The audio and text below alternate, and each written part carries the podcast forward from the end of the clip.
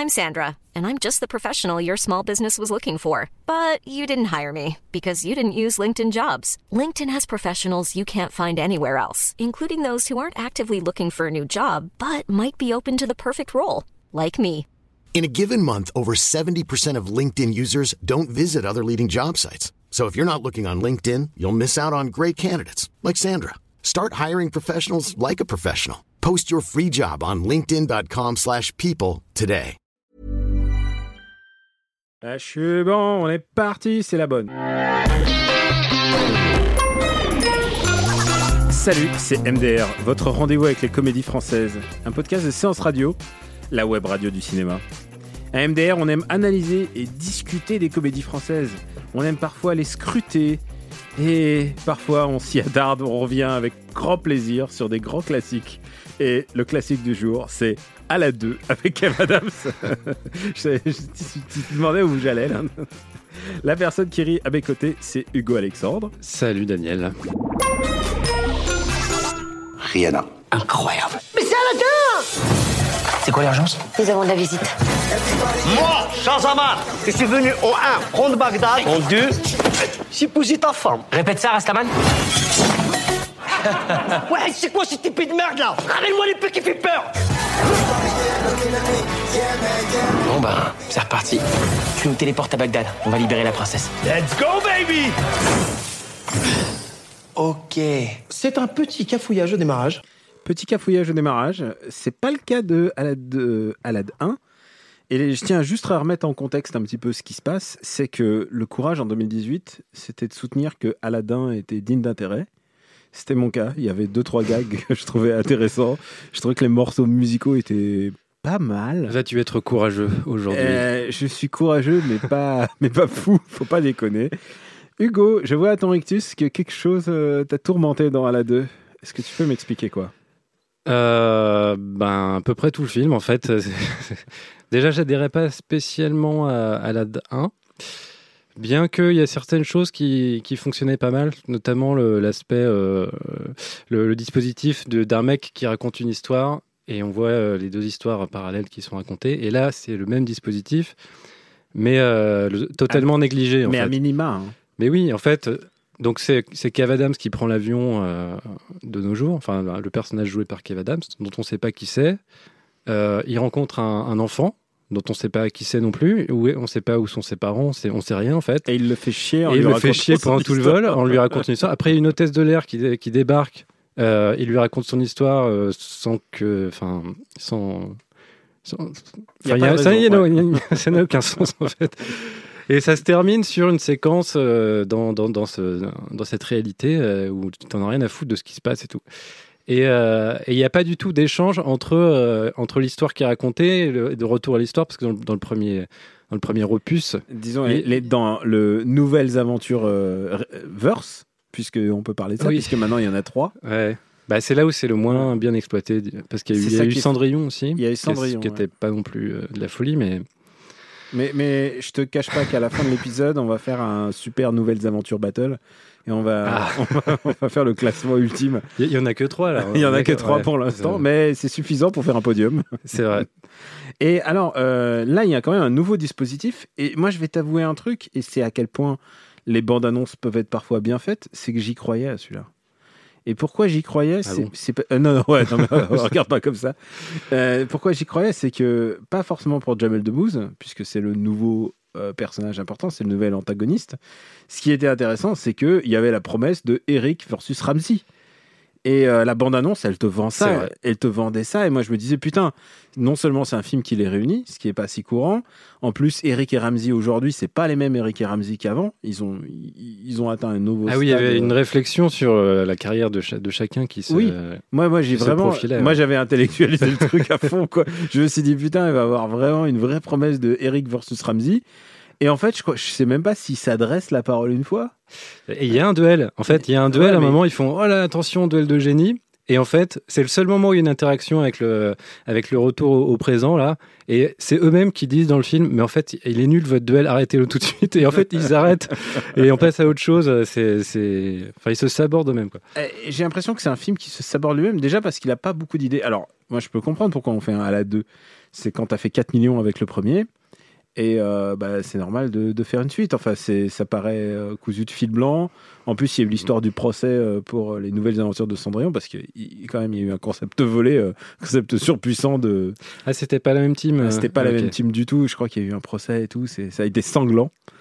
Et, euh, et tu t'imagines, à la 2 arrive tout, tout déglingué déjà, déjà au début. Et surtout, bah, en fait, il y a un vrai problème, c'est que c'est un peu peu de choses près la même histoire. Euh, je l'ai pas rappelé. Aladdin, il s'ennuie, euh, Aladdin s'ennuie au palais. Et euh, après une petite séquence euh, Assassin's Creed, tout d'un coup est parachuté Shazaman. Shazaman joué par Jamel Debbouze. Et, et il décide bah, de, prendre, de prendre la princesse. la princesse c'est quoi C'est Sherazade Il Non, décide- non, elle a un nom, mais je me souviens plus, ouais, euh. Il décide de. Bah, de toute manière, elle a pas grand chose. C'est peut-être celle qui s'en sent presque le mieux parce que. Bah, elle essaie, elle essaie pas d'être drôle en fait, Ouais. donc du coup c'est pas un échec. Mais bon, euh, ça reste, ça reste pas très intéressant quoi. Putain, les ambitions. Et, euh, et du coup, Aladdin s'enfuit du palais et il va passer tout le film à essayer de revenir au palais. C'est à peu près la seule chose qui se passe en fait.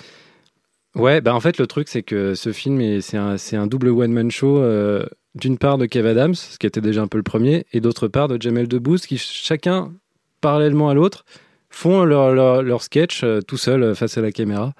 Et Oui, euh, de- à de rares, moments ils se rencontrent et euh, pour, pour dire des Ils se conneries. rencontrent trois fois. Quoi. Alors, à tel point qu'ils veulent tellement les faire se rencontrer qu'à un moment, ils se téléportent. Il est très loin de Bagdad. Il se téléporte à Bagdad pour une seconde et puis ensuite, il revient. Il repart. Et euh, Il y a de multiples séquences de téléportation euh, qui servent avec des effets spéciaux incroyables. pas grand chose. Il y a un vrai, vrai, vrai problème d'écriture. Ah, il y a une scène, Euh, il y a une scène où Jamel Debbouze se regarde dans un miroir et il y a Kevin Adams qui, qui se téléporte et qui arrive devant le miroir et en fait Jamel Debbouze croit que c'est son reflet dans le miroir qu'il se, il se voit lui et l'autre à côté et en fait la, la scène dure une minute où euh, Kevin Adams mime les mouvements de, de Jamel alors qu'ils sont tous les deux côte à côte quoi Mm. ça n'a aucun sens il y a rien n'a de sens dans ce film Mais c'est vrai qu'il n'y a pas grand chose qui a du sens. Et alors, euh, du coup, bah, on est, on est ravis de. Quand, quand on débarque Eric Judor, vraiment, j'ai pris un ouf de soulagement quand il arrive. Euh, parce qu'Eric Judor est devenu un humain entre temps et, euh, et en fait il veut redevenir euh, il va redevenir c'est vrai que lui il est drôle Eric Enfin, Judor ouais. est très très très drôle tu peux lui donner n'importe quoi il arrive à te faire quelque chose de, enfin te faire pouffer un peu quoi tu sens que lui, il a eu les bonnes répliques et les autres. Et les autres, je peux pas croire que Jamel Debbouze c'était écrit. Je crois que c'était vraiment de l'impro, quoi. Ouais, je pense qu'il y avait des trucs écrits qui étaient pas top. Et euh, Eric Judor arrive à en faire quelque chose. Alors, je sais pas, il prend un accent, un accent wesh wesh, et donc du coup, ça, ça fonctionne un peu. Euh, Jamel Debbouze, pour moi, ça, ça fonctionne. D'ailleurs, le- Jamel Debbouze prend un accent aussi, Bah, un, un, un accent un peu berbère, mais en fait, il, il est, il est, enfin, je Alors, veux dire, pour- pourquoi Aladdin aurait pas d'accent du coup? Enfin, c'est pour, pourquoi faire ça? Il prend l'accent euh, qu'on le comment ça s'appelle déjà le, le personnage dans les Guignols de Oussama Ben Laden en fait? Si Bah, tu regardes, prend, euh, je sais pas ce qu'il prend il comme fait, accent. il fait le il fait l'accent Oussama Ben Laden. euh, Et d'ailleurs, à, à juste titre, puisqu'il joue un espèce de petit dictateur. Ah oui, bah toi, t'es vraiment dans l'analyse en fait. Ah non, mais, mais- je, je, déconne- je déconne pas, moi. alors, que, alors que, quand même, Passable, c'est un film. En plus, c'est ça le pire, c'est que c'est assez chiant, quoi. Je l'ai vu dans une salle bondée d'enfants. Faut pas oublier que ce film a déjà fait un million, un million d'entrées. Euh, je sais que c'est pas ton cas, ta salle était un peu plus vide. Euh, J'étais seul. Et ça, ça m'est jamais arrivé, je crois, à Paris, de, de voir un film dans une salle. Alors peut-être que ça joue dans ma perception du film, c'est que personne rit autour de moi. Donc je bon. Et, non, mais moi, ça riait pas non plus énormément. Oui, j'imagine. Et ou alors, ça riait pas au même moment, tu vois. C'est comme, c'est justement comme quand les. Il n'y a pas de cohésion hein, du, Ah non, il y a- spectateur. Il n'y a pas de cohésion du spectateur. On va s'écouter un, un- un petit extrait pour euh, se remettre ce, ce moment en tête. Moi aussi, je vois un lampe magique. Bienvenue au marché noir. Il n'y a que des mecs ici. Il suffit que vous rendiez jalouse la princesse. Pour cela, il faudrait qu'elle vous voie avec une autre femme. Alors, vous me trouvez comment? C'est qui celle-là? Une amie qui vient d'Isilune pour me rendre visite. T'es un génie génial. Vous êtes un maître. 90.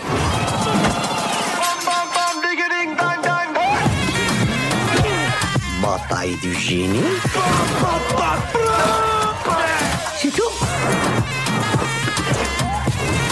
Ok, on fait quoi là? Tu me fais confiance? Bien sûr que non. Ça marche. Aladdin Aladdin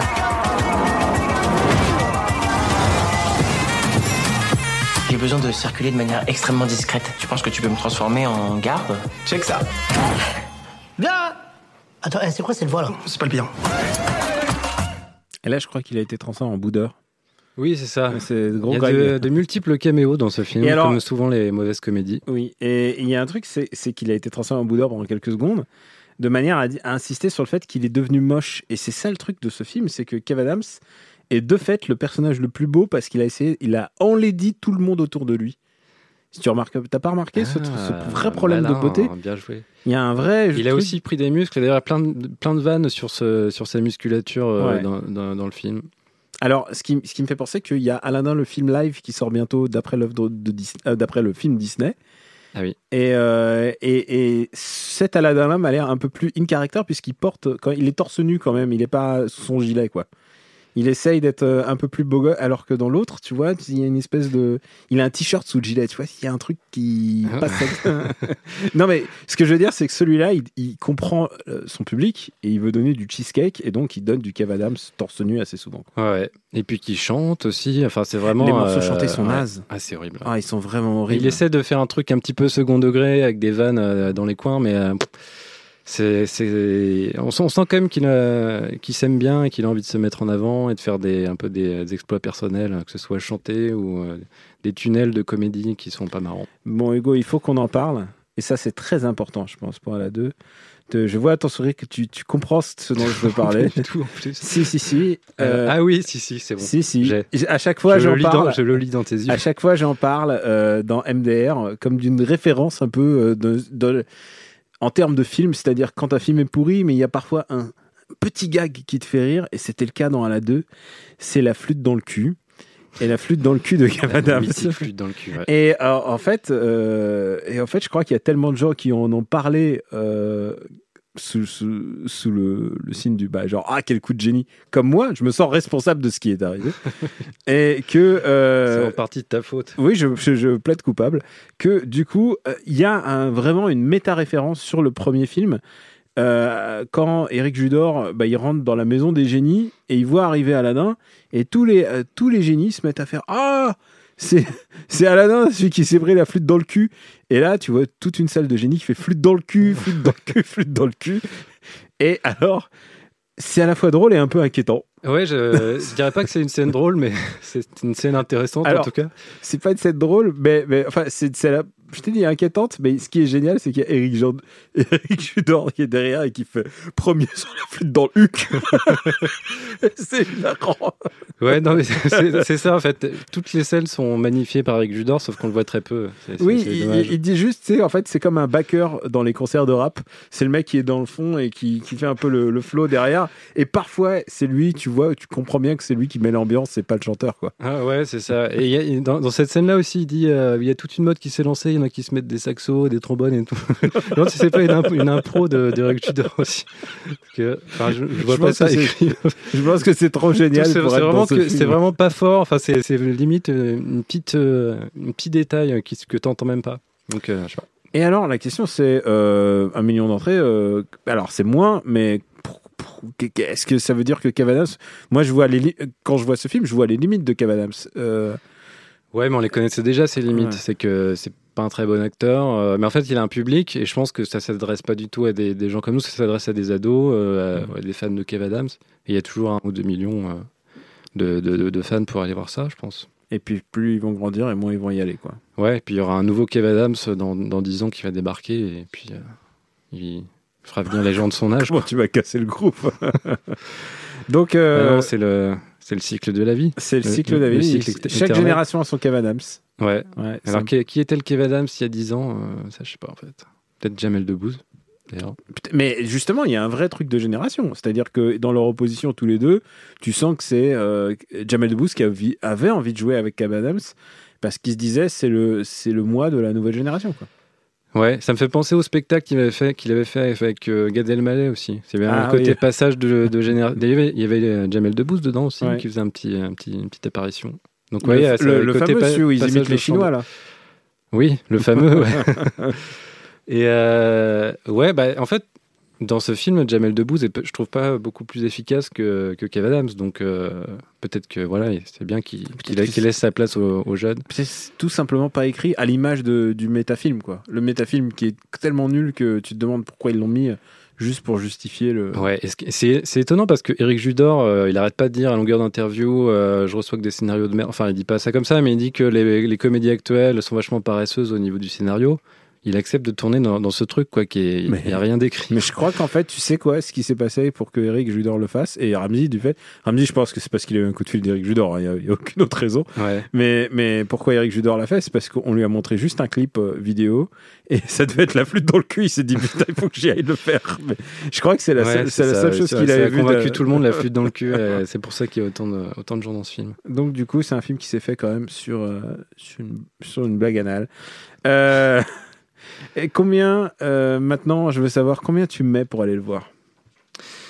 En sachant que, n'oublie pas, euh, il y a quelqu'un qui a fait sur Sens Critique euh, la liste de tous les films dont on a traité.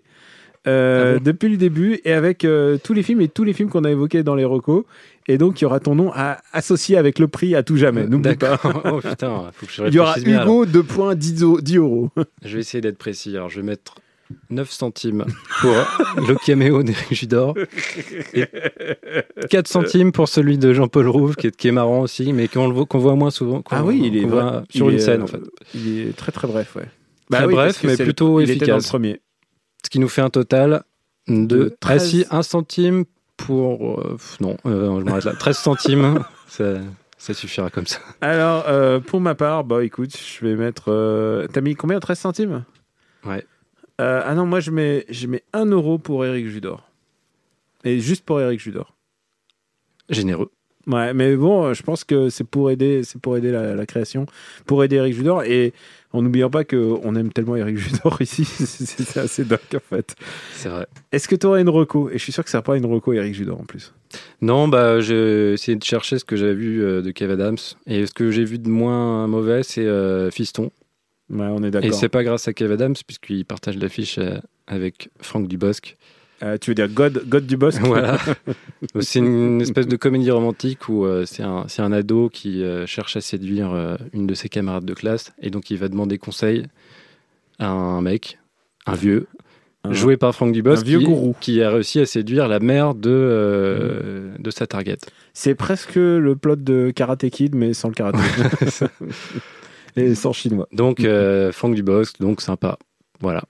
Bon, bah écoute, euh, pour ma part, moi je me suis dit, est-ce que je vais céder à la simplicité juste en disant, euh, la dernière fois que Jamel Debbouze était vraiment bien, euh, c'était quand Et bah, et Le film qui fait à peu près l'unanimité ici, c'est quand même Astérix et Cléopâtre, quoi. Bah ouais. Astérix et Cléopâtre, il est vraiment bon dedans, et, euh, et en plus, il a, il a su capter toute cette génération. Bah avec Jamel, en fait, c'est le premier qui vient et c'est peut-être le seul. euh, Enfin, je sais pas s'il est si efficace que ça au cinéma, en fait. Sauf, sauf quand c'est euh, c'est un vrai gars, de- miracle c'est un vrai gars de, de scène, quoi. Ouais. Parce que moi, j'ai vu La Vache l'année dernière. euh, enfin, non, c'était à 200. Je sais- Tu sais, c'est un truc où il est... c'est un mec qui traverse euh, tout, toute la France avec une vache. Ah ouais. Il y avait Hollywood aussi qui était, qui était Ah non. Hollywood, c'est horrible. C'est un de mes pires Ouais. souvenirs de cinéma. Je suis d'accord. Je, je déteste Hollywood. Mais euh, on en reparlera peut-être dans le prochain épisode, sachez-le. Merci à Jules, notre fakir à la technique. Pour nous retrouver, c'est MDR sur Apple Podcast et toutes les applis dédiées. Merci de vous abonner et de laisser des commentaires et d'en parler autour de vous. La semaine prochaine, on a évoqué Hollywood. C'est quelque chose de pas si loin. Ça se passe aux États-Unis. Oh là là là là, quel suspense. Oh. À bientôt, à la semaine prochaine.